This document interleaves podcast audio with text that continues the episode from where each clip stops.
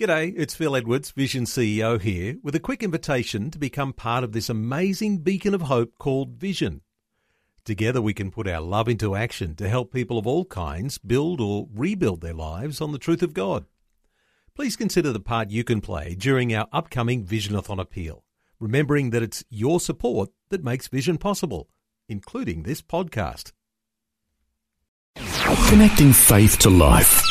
Vision. Exploring faith and the future. Neil Johnson and Bible teacher Dr. Kameel Majdali.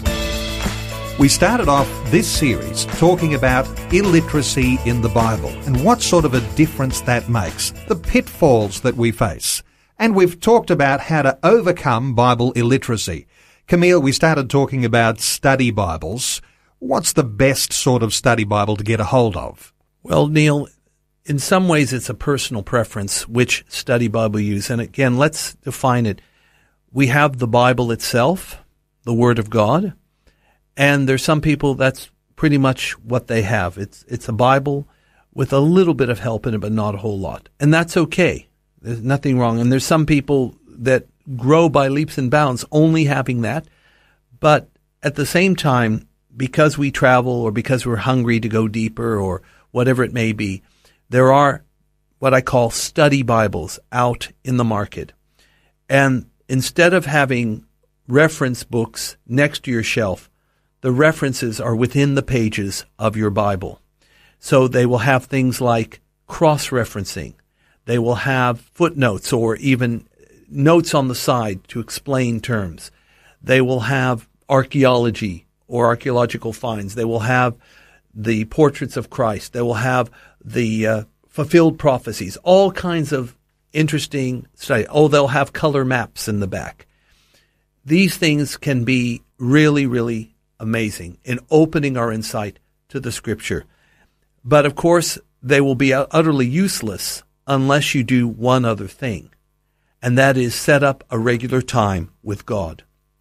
It's called your quiet time, your devotion, which can and should include prayer, which can and should include study of the Word, at least reading it devotionally, if not in depth. So there's two points here, Neil. Let's recap. One is that you can start your personal study of the Bible by having a study Bible, a Bible with all kinds of helps in it. The second thing, of course, make an appointment with God and keep it.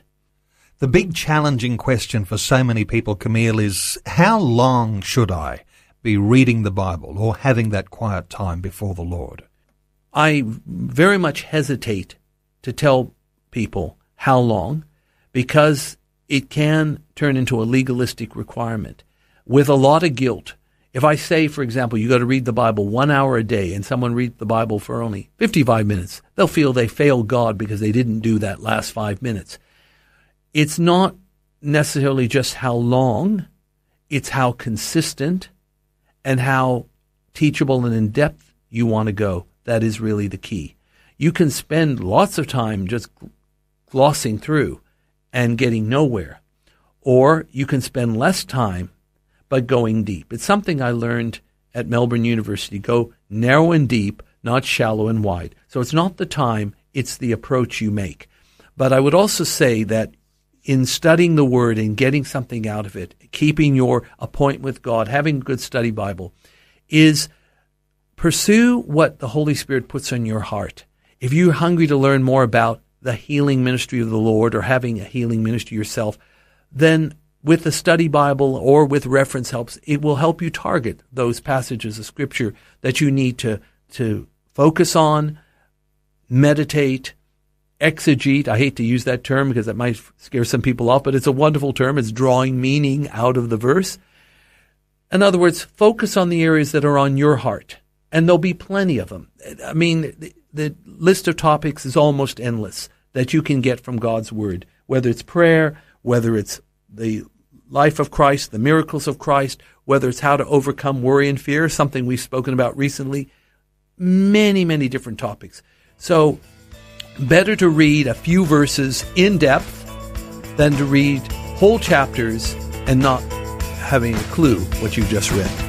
Faith and the Future with Neil Johnson and Dr. Kameel Majdali from Teach All Nations. For more from Dr. Majdali, including books and DVDs on prophecy, Bible commentaries, plus today's and other episodes of Faith and the Future, go to vision.org.au. Before you go, thanks for listening. There's lots more great audio on demand, or you can listen to us live at visionradio.org.au. And remember, Vision is listener supported. Your donation, large or small, will help us continue connecting faith to life for hundreds of thousands of people across Australia and around the world. Learn more or donate today at visionradio.org.au.